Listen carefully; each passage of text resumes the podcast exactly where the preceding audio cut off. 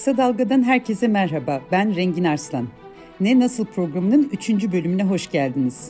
Bu haftaki ilk konum Boğaziçi Üniversitesi.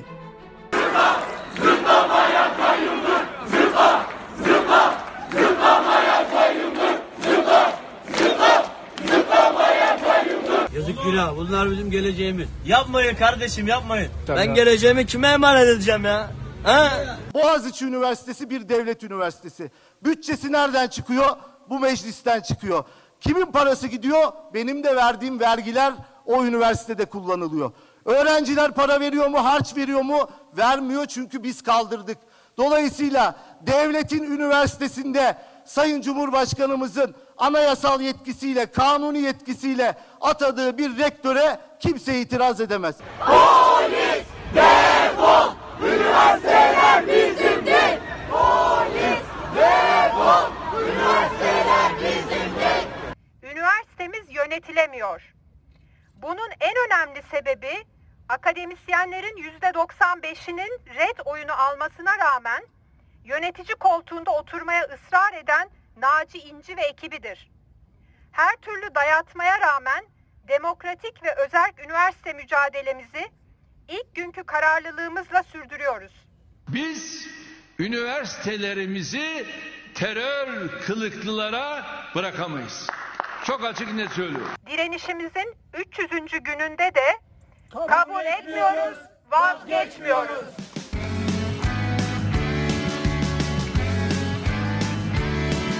Kulağınız bizde olsun. Kısa Dalga Podcast.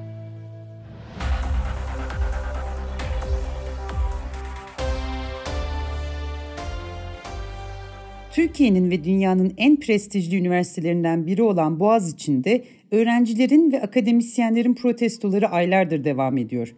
Her seferinde öğrencilerin gözaltına alınmasıyla sonuçlanan eylemler üniversiteye Cumhurbaşkanı Recep Tayyip Erdoğan tarafından Profesör Melih Bulu'nun atanmasıyla başlamıştı. Bulu görevden alındıktan ve yerine Profesör Naci İnce atandıktan sonra da devam etti bu eylemler. Böylece neredeyse bir yıl geçti ve atanan rektörlere karşı ortaya çıkan protestolar 300 günü geride bıraktı. Bu yılın Ocak ayında başlayan eylemlerde onlarca öğrenci gözaltına alındı demiştik. Bunlardan ikisi hala tutuklu ki akademisyenlerin, Boğaziçi'li akademisyenlerin taleplerinden bir tanesi de bu iki öğrencinin tutukluluğunun artık sona ermesi ve öğrenimlerine geri dönebilmeleri, özgürlüklerine kavuşmaları. Ee, bunun yanı sıra biri kadrolu olmak üzere üniversitede ders veren akademisyenlerin bazıları da artık okullarına dahi giremiyorlar. Yani fiziksel olarak üniversite kampüsünden içeri alınmaları dahi e, yönetim tarafından engellenmiş durumda. Biraz önceki e, seslerin arasında bilmiyorum tanıyabildiniz mi ama oradaki hükümet yetkililerinden bir tanesi de Teknoloji Bakanı Mustafa Varank'tı. E, Mustafa Varank Teknoloji Bakanı fakat e, fark ettiğiniz gibi meclisteki bütçe görüşmeleri sırasında Boğaziçi Üniversitesi e, bileşenlerinin itiraz etme hakkı bile olmadığını söylüyor aslında Cumhurbaşkanı'nın bu kararına. Teknoloji Bakanı'nın bu konuda yorum yapması elbette akla pek çok soru getiriyor. Çünkü onun alanı değil aslında. Bütçe görüşmeleri sırasında da belli ki muhalefetin tepkisi e, Boğaziçi Üniversitesi'ni hatırlatması üzerine bir şey söylemiş.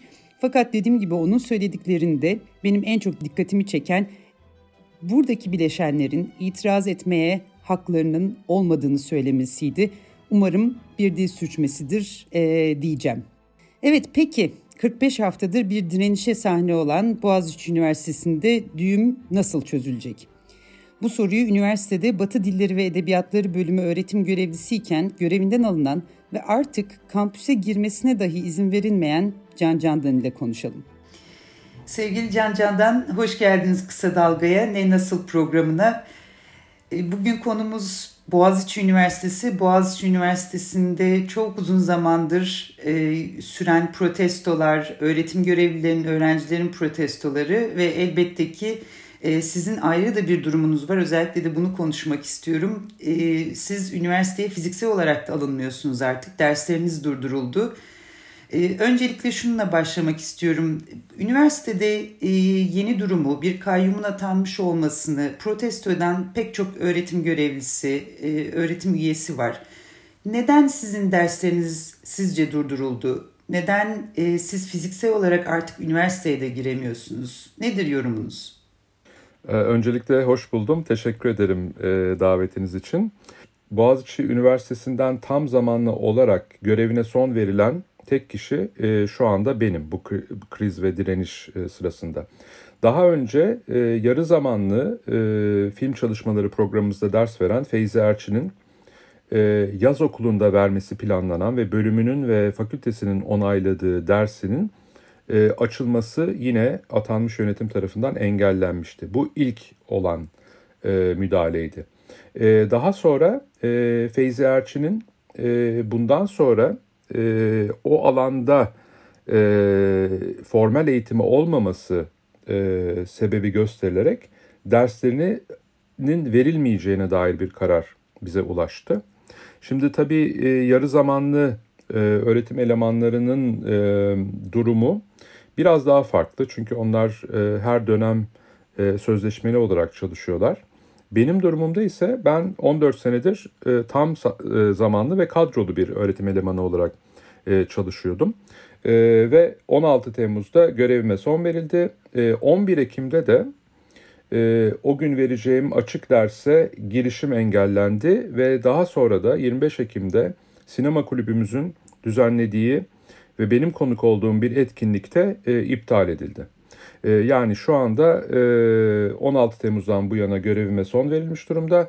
11 Ekim'den bu yana da üniversiteye girişim e, fiziki olarak da engelleniyor.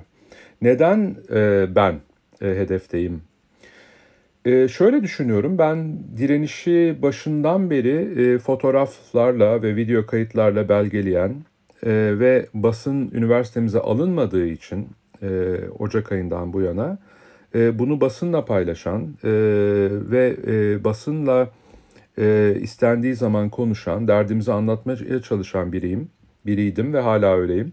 E, ve bu yüzden de hedefte olduğumu düşünüyorum. Yani bir nevi sanırım direnen akademisyenlere bir mesaj verilmeye çalışıldı.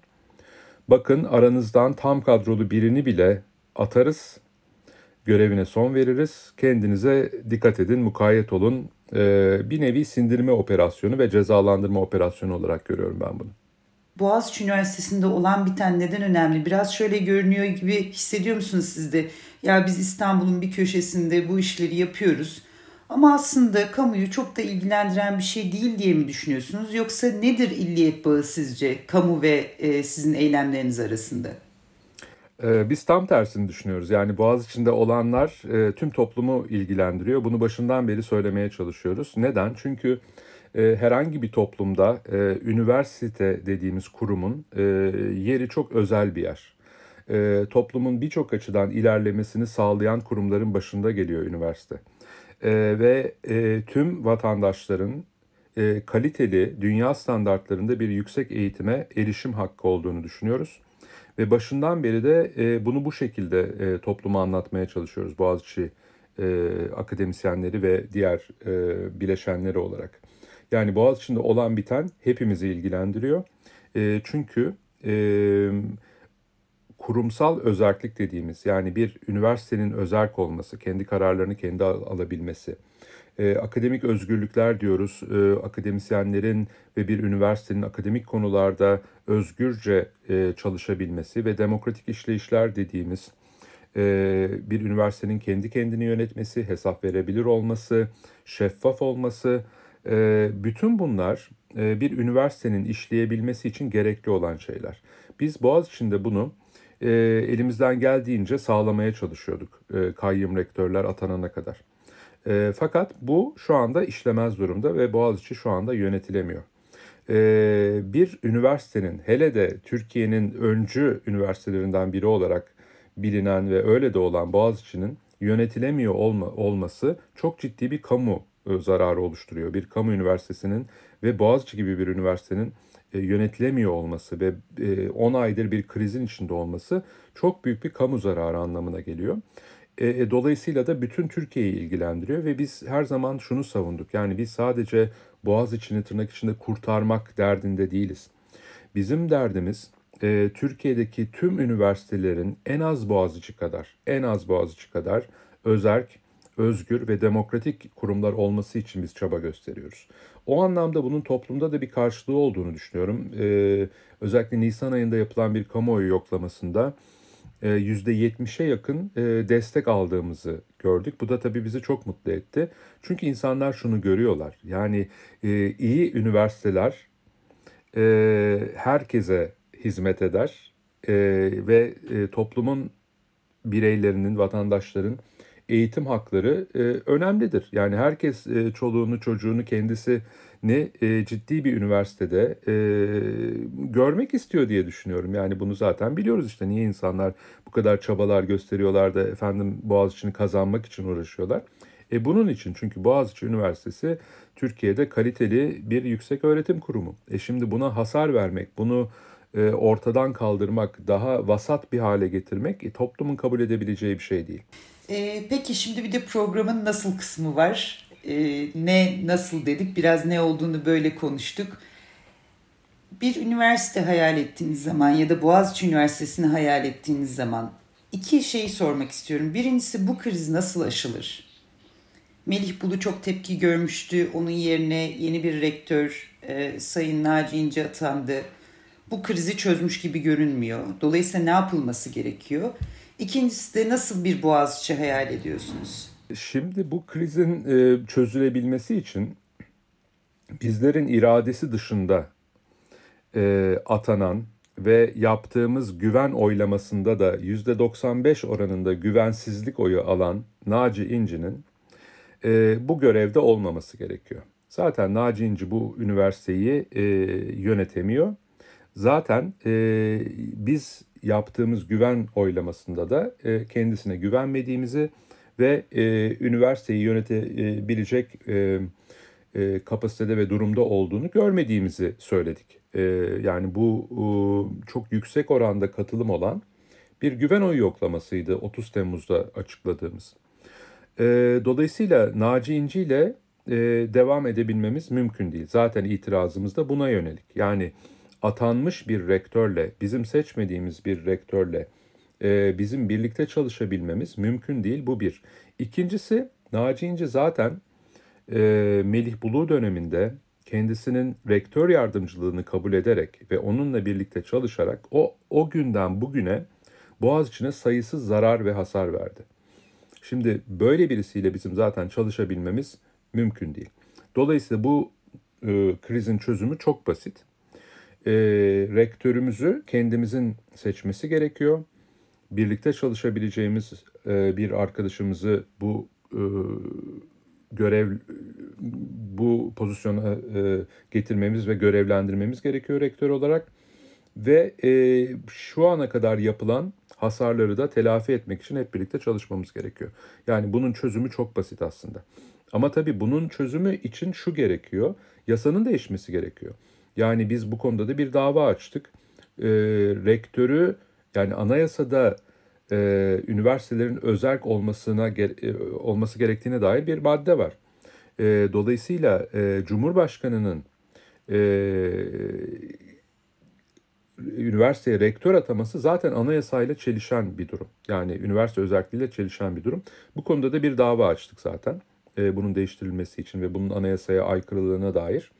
Dolayısıyla çözüm için bu da gerekiyor. Yani üniversitelerin gerçekten özerk olması dolayısıyla kendi yöneticilerini kendilerini seçmesi gerekiyor.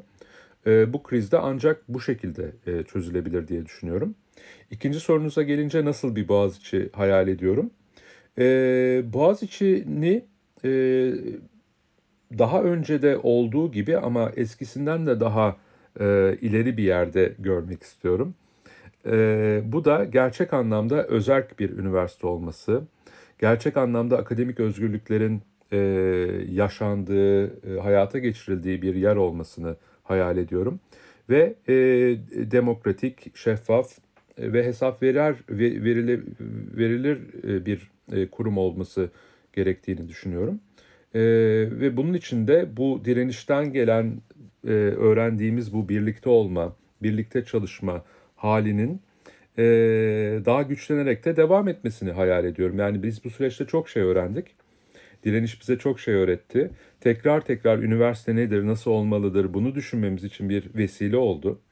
Ve aynı zamanda da e, o hal döneminde atanan ilk kayyumdan sonra e, Melih Bulu dönemini ikinci kayyum olarak düşünürsek, şimdi de Naci İnci üçüncü kayyum olarak düşünürsek, o ilk kayyum döneminde e, veremediğimiz tepkileri, organize edemediğimiz itirazımızı e, organize edebilmek için bir fırsat yarattı bu kriz bizim için.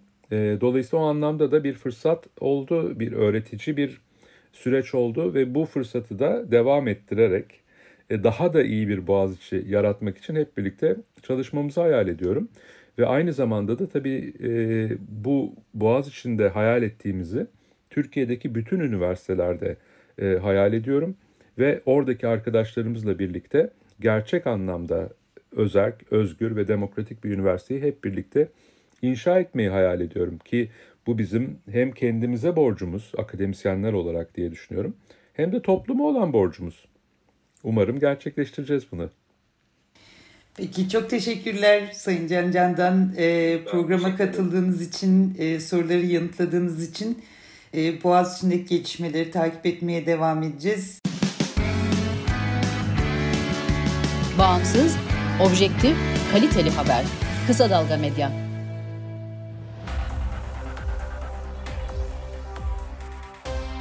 Bu bölümü bitirirken kısa bir hatırlatma yapmakta fayda var. Ee, Boğaziçi Üniversitesi Cumhurbaşkanı'nın neredeyse sınırsız bir yetkiyle rektör atadığı ilk devlet üniversitesi değil elbette. Candan'ın da söylediği gibi Boğaziçi'ne aslında Melih Bulu'dan önce de bir rektör atanmıştı. Bunun yanında 2016'daki e, Türkiye'de sahnelenen Temmuz 15 Temmuz'da e, sahnelenen darbe girişiminin ardından yayımlanan bir kanun hükmünde kararname ile Cumhurbaşkanı'na rektör atama konusunda neredeyse sınırsız bir, yetki verilmişti. E, bu yetki 29 Ekim'de yayınlanan KHK'da aynen şöyle tarif ediliyordu. Devlet üniversitelerinde rektör, Yüksek Öğretim Kurulu tarafından önerilecek, profesör olarak görev yapan 3 aday arasından Cumhurbaşkanıca atanır. Yani üniversiteye atanan rektörler arasında görünürde sadece iki kurumun sözü var. Biri Cumhurbaşkanlığı, diğeri ise YÖK. Fakat bir hatırlatma yapmanın yine sırası YÖK üyelerinin 21'inden 14'ü Cumhurbaşkanı tarafından atanıyor. Dolayısıyla rektör atamalarında Cumhurbaşkanı tek başına söz sahibi. E, bu yayını hazırlarken dünyanın önde gelen ülkelerinde uygulamanın nasıl olduğuna baktım. Farklı yöntemler var elbette. Ancak bir cumhurbaşkanının, bir devlet başkanının e, ya da bir başbakanın tek başına rektör atama yetkisi olan e, en azından gelişmiş ülkeler arasında bir örneğe rastlamadım. Bunu burada da not etmek isterim. Bir başka notum e, programın Boğaziçi ile ilgili bölümü için e, mevcut rektör Naci İnci'ye röportaj talebimi ilettim mail yoluyla. Ancak programın hazırlandığı güne kadar ondan herhangi bir yanıt alamadım. Önceki rektör Melih Bulu ise e, telefonda konuştuğumuzda mülakat vermek istemediğini söyledi. Burada yine bir üçüncü not. Elbette mikrofonumuz her ikisine de açık. Onların nasıl bir üniversite, nasıl bir Boğaziçi hayal ettiğini, e, onların bu düğümün nasıl çözüleceğine ilişkin fikirlerini de duymak isterim.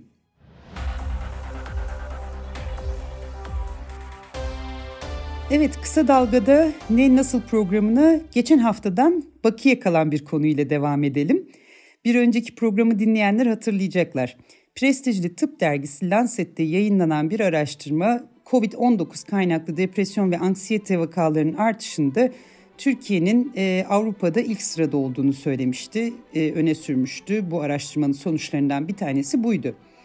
Bu araştırmadan yola çıkarak benim sorum kendimizi nasıl daha iyi hissederiz oldu. Bu soruyu psikiyatrist Agah Aydın'a sordum. E, bence evrene mesaj verin, gerçekleşsin gurularının gittikçe daha popüler hale geldiği bu zamanlarda e, söylediklerine kulak vermek önemli. Ayağımızın yere basmasını da sağlayabilir diye düşünüyorum. Gelin dinleyelim. Sevgili Agah Aydın, Ne Nasıl programına hoş geldiniz. Ee, geçen programda bahsettiğim ve benim de çok önemsediğim toplumsal ruh sağlığı ile ilgili bir e, araştırma Lancet dergisinde yayınlandı. E, ve bu derginin araştırmasına göre e, Türkiye'deki anksiyete, majör, majör depresyon oranları e, Avrupa'nın en yükseği. Dünyaya baktığımız zaman da çok çok iyi görünmüyor aslında haritadaki o renkli tablonun verdiği, bize söylediği şey. Şimdi özellikle sosyal medyada da e, şunu son zamanlarda çok görüyorum. E, daha dün hatta karşıma çıktı.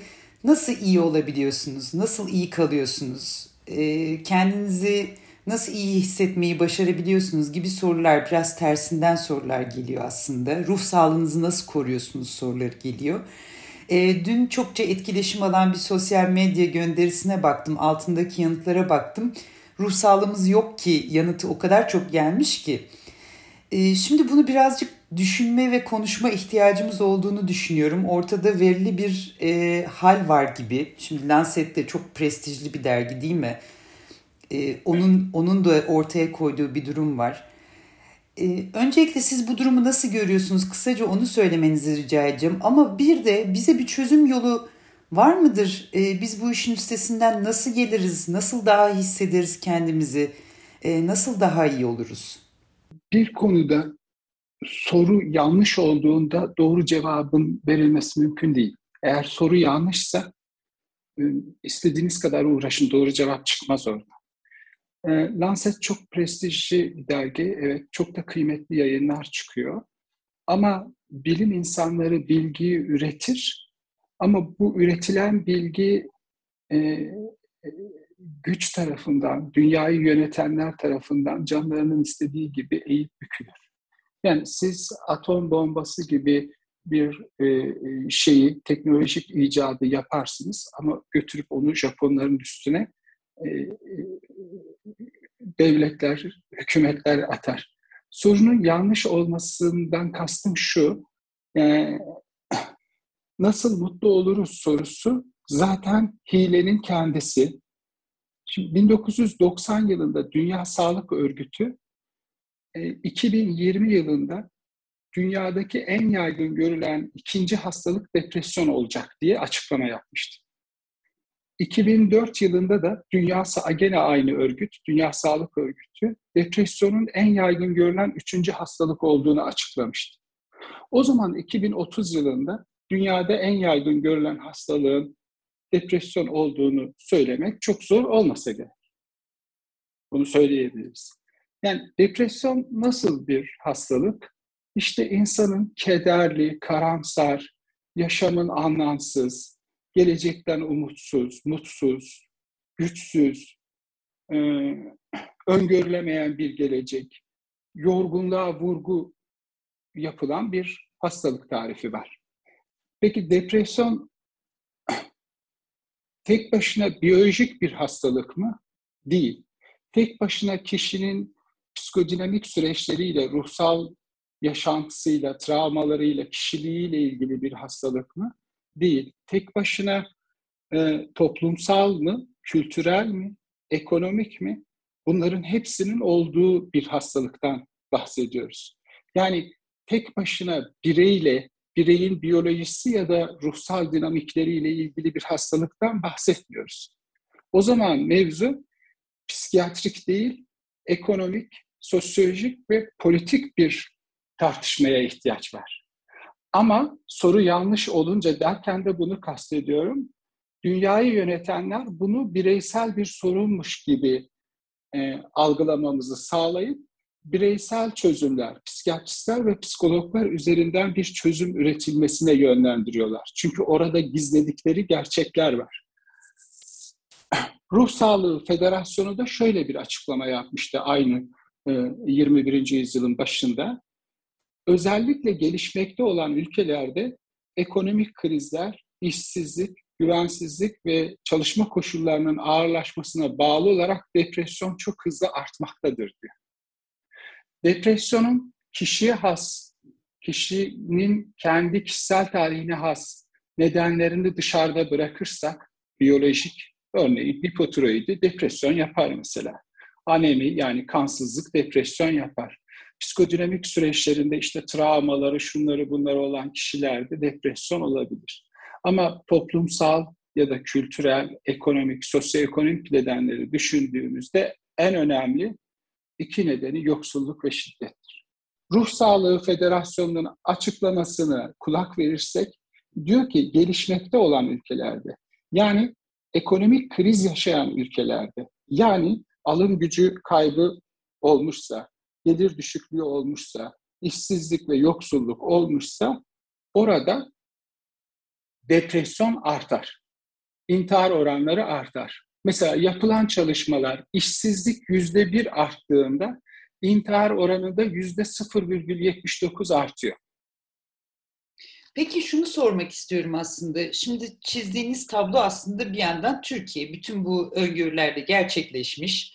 Ee, evet. Ekonomik zorluklar var. Ee, insanlar işte en son yine geçen programda bahsettiğim bir başka veri Fahrettin Koca'nın e, söylediği 12 milyon insanın e, insana antidepresan verilmiş olması ki bununla ilgili ayrı bir soru soracağım size. E, çünkü antidepresan verilmesi direkt olarak o insanların depresyonda olduğunun bile göstergesi olmayabilir bazen. Bununla ilgili eleştiriler de var. ilaçların verilmesi, kullanılmasına ilişkin. Ama e, o uzun parantezden sonra hemen şunu sorayım. Türkiye'de yoksulluk var mı var? Gittikçe derinleşiyor. Enflasyon oranları görünürden çok daha fazla, açıklanan rakamlardan fazla. İşsizlik var mı? Çok yüksek oranlarda var. Gençler evet. mutsuz mu? Evet umutsuz. Bunu her gün sokakta, işte haberlerde, sosyal medyada kendini ifade edenler aracılığıyla görebiliyoruz. Peki bunun ortasında o zaman hiç mutlu olmadı, kendimizi daha iyi hissetme şansımız yok mu o zaman? Bunlar var. İşte tam depresyon var. Tam da bunu kastediyorum e, Rengin Hanım. Sanki diğer konulara, sosyoekonomik mevzularda hiçbir şeyi değiştiremeyecekmişiz gibi bir çaresizlik yaratılmış üzerimizde. Hmm. Eğer bunlar varsa biz iyileşemeyecek miyiz, mutlu olamayacakmışız, olamayacak mıyız gibi bir soru geliyor akla. Daha dramatik olan kısmı bu. Oysa depresyonda değiştirilebilir iki neden var. Sosyoekonomik nedenler. Yoksulluk ve şiddet değiştirilebilir. Değiştirile elimizde olan tek şey bu. Bir insanın kişisel tarihini değiştiremeyiz.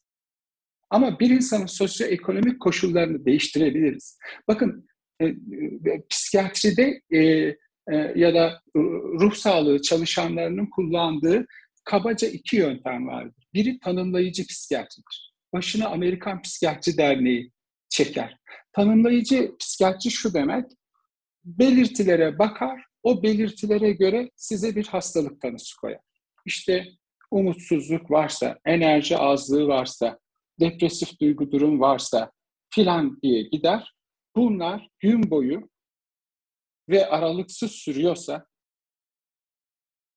herhangi bir üzüntüden farklı olarak bu depresyondur. Doğru böyle bir hastalık ama kelimelere dikkat edin. Depresyon ne demek ya? Böyle bir duygu durum yok ki Türkçe'de. Ya, kederliyim. O beni terk ettikten sonra canım çok yandı. İşten atıldığımda onurum kırıldı. Enerji azlığı ne ya? Ben pil miyim yani enerji azlığım olsun? Yani dikkat ederseniz nesneleştiriyor ve bireye indirgiyor. Rastlantısal gibi görünüyor bu tanımlar ama böyle. Bir de nedene yönelik düşünmek vardır. Yani iki yol vardır. Bu arada bu tarz çalışmaların da bilime, insana, insana anlamamıza çok büyük bir katkısı var. Ama burada tartıştığımız konu açısından bu ayrım çok önemli. Tanınmamak insanın yasın, yas bitmez. Bakın her şeyi düzeltmeye çalışıyor neoliberal sistem pil miyiz biz? Enerjimizi dolduruyorsunuz. E, ormanlar yanıyor, e, işte e, geyikler yanıyor. Günlerdir onun fotoğraflarını, videolarını seyrediyoruz ve bizim üzülmeyeceğiz, dona kalmayacağız, ağlamayacağız, elimiz, e, ayağımız işten kesilmeyecek. Böyle bir şey olabilir mi? Tabii ki öyle olacak. Dünyanın en güzel, e, dünyanın, Türkiye'nin en çekici sahilleri yanmış. Depremde akrabalarımızı, arkadaşlarımızı, yurttaşlarımızı kaybetmişiz. On binlerce kişi Covid'den ölmüş ve biz kendimizi kederli hissediyoruz. Lütfen yani tabii ki kederli hissedeceğiz. Ben kendimi neden iyi hissedeyim ya? İyi hissetmek için bir nedenim yok ki. Şimdi burada dikkat ederseniz düzeltmeye çalışıyorlar. Yas, yası iyileştir. Yas iyileşmez ki. Yas bitmez sanıldığının aksine. Yas ömür boyu sürer. İnsanın insan oluşu kaybettiklerinin yasıdır. Biz kaybettiklerimizle kuruluyoruz. Bir ülke de öyle kuruluyor. Kaybettiklerimizin yasını tutmak, o yası bitirmek demek değildir. Yerine geçenler ve yer değiştirenlerdir. Kaybettiklerimizin yerine koyacağımız yeni şeylerle mümkündür. Mesela ben çok yoksulum, arabam yok, elektrik parasını ödeyemiyorum diyelim.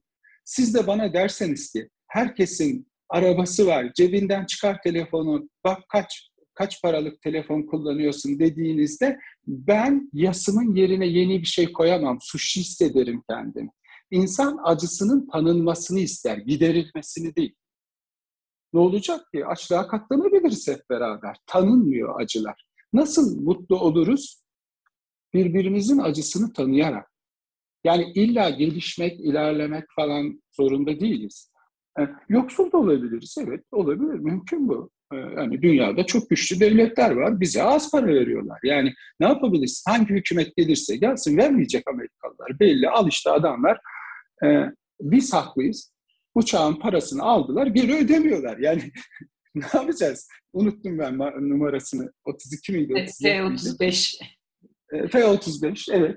Parasını aldılar, vermiyorlar işte adamlar. Yani mahallenin kabadayısı.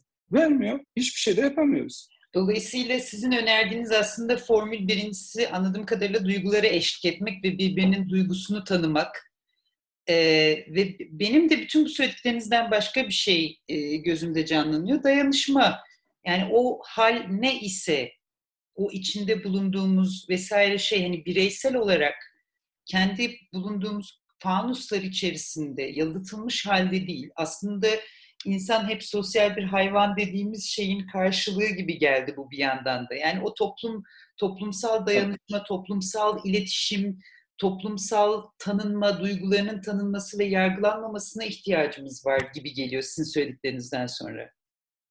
Aynen öyle. Hayatı insana göre ayarlamak yerine bizi e, bu hızlı ilerleyen ve sürekli kar etmek, yükselmek, yücelmek, büyümek isteyen sisteme uydurdukları için bedenimiz buna direniyor. Çökkünlük, halsizlik, isteksizlik bir anlamda şu demektir. Evrimci bir şeydir ya. Ben yarış atımıyım ya. Ben senin istediğin gibi olmayacağım demek. Yeter be adam, be kadın, çok koştun, dur demektir. Beden durduruyor bizi. O anlama geliyor bu.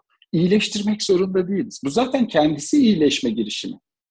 Yani çok hızlı koştun. Diyor ki rengin bak kaç kitap yazdın, gazetede yazdın, neler yaptın. Artık sistem sana o kadar saldırıyor ki beni yok edeceksin diyor onlarla mücadele ederken dur diyor. İnsanın e, durmamız belinin, lazım o zaman. İnsanın belinin ayağının ağrıması gibi bir şey değil mi bu aynı zamanda? Yani belimiz diyor ki bize ya bir dakika burada bir sorun var benim onu bir halletmem gerekiyor. Senin de iki dakika dinlenmeye ihtiyacın var. İki dakika, iki gün, iki ay her neyse e, aslında e, sizin söylediğinizin yine hatırlattığını söyleyeyim. E, vücudun e, ve zihnimizin bize verdiği ağrı sinyallerini e, ciddiye almamız gerekiyor. Ama bütün bu sistem içerisinde işte dediğiniz gibi her gün fabrikada mesai yapmak zorundaysanız e, onu olabildiğince hızlı bir şekilde ekarte edip yani ona aslında bir çare üretmekten ziyade ekarte edip bir an önce yola devam etmeniz gerekiyor. Beyaz yakalı Kesinlikle katılıyorum. Kesinlikle katılıyorum burada size. Buradaki çözüm insanların bu hıza uymasını beklemek değil. Bu insanlar çok hırpalandı, çok yoruldu. Mesai saatlerini 12'den 8 saate düşürmektir. Yani sizin ekonomik ya da e, e, e, sosyolojik ya da toplumsal ya da kültürel olarak yaptığınız hataları psikologlardan ve psikiyatristlerden medet umarak düzeltemezsiniz. Böyle bir böyle bir saçmalık olabilir mi? Yani sen orada yok ediyorsun, bu tarafta da yeniden yap, hani yıkama yağlama yap, bana geri gönder, ben yine bunu kullanacağım diyorsun. Olmaz. Diğer taraftan bunu sadece az önce söylediğim gibi sağlık sistemine indirgesek bile bizim durumumuz çok zor. Belki de böyle hallerde insanlar gerçekten raporlu olabilmeli ve işe gitmeme hakları olmalı resmi olarak da. E, çünkü nasıl bedensel sağlığımız bir e, tehdit altında olduğu zaman ya da ağrımız, sızımız olduğu zaman doktora gidip rapor alabiliyoruz. Bazen de gerçekten çok mutsuz, gerçekten e, çok halsiz, mecalsiz olduğumuzda da bu hakkı kullanabilmeliyiz. Belki de bu tartışılabilecek bir şeydir diye aklımdan geçti şimdi. Biz birbirimizi iyileştiriyoruz. Ben teşekkür ederim. Hani ben de sevdiğim bir gazetecinin sözüyle size karşılık vereyim. Ee, öyle veda etmiş olayım size. Ee, tanıyorsunuz o gazeteciyi. Vasata Hasret diye bir şey yazmıştı yıllar önce. Ee, ben de size öyle ucuz cevaplar vererek kurtulamayacağımı biliyorum. Öyle işte mutlu olmanın yolları vesaire. Öyle bir gazetecinin de beni sıkıştıracağını biliyorum. Birbirimizi sıkıştırırsak, safları sık tutarsak, sıklaşırsak dünyaya hepimiz sığarız, hepimiz de birbirimizi iyileştiririz. Çünkü biz birbirimizden utanarak insanlaşıyoruz. E, kat, kattıklarınız için ben de kendi adıma size teşekkür ederim. Vallahi şimdi siz benim yüzümün pembeleştiğini görüyorsunuzdur. Vasata hasreti e, gerçekten Twitter'da yazıp böyle oraya da sabitlemiştim. Değişecek. Değişecek. Bunu hatırlatmanız, bunu hatırlamanız benim için çok kıymetli. Çok teşekkür ederim tekrar. Çok hoş bir sohbet oldu.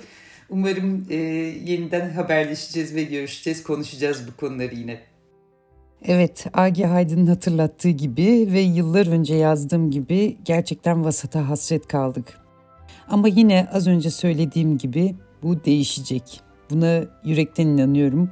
Evet ve umarım sevgili Can Can'dan ve Agi Haydın ile yaptığımız sohbetlerde biz bu işin içinden nasıl çıkarız sorusuna biraz yanıt verebilmiştir.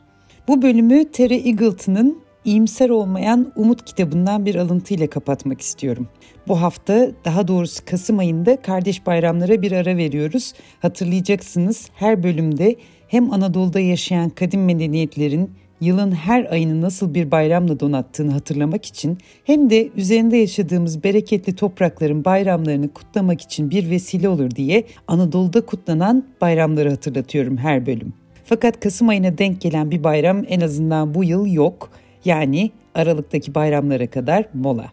Evet, lafı daha fazla uzatmadan Marksist edebiyat eleştirmeni Terry Eagleton'ın 2015 yılında İngilizce'de Hope Without Optimism ismiyle yayınlanan kitabından bu hafta için seçtiğim alıntıyla veda edelim.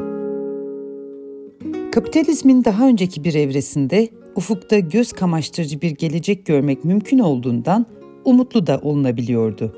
Buna karşılık aynı sistemin daha sonraki bir evresinde şayet halen cılız bir beklenti söz konusuysa o da geleceğin şimdinin bir nakaratı olacağı varsayımındandır.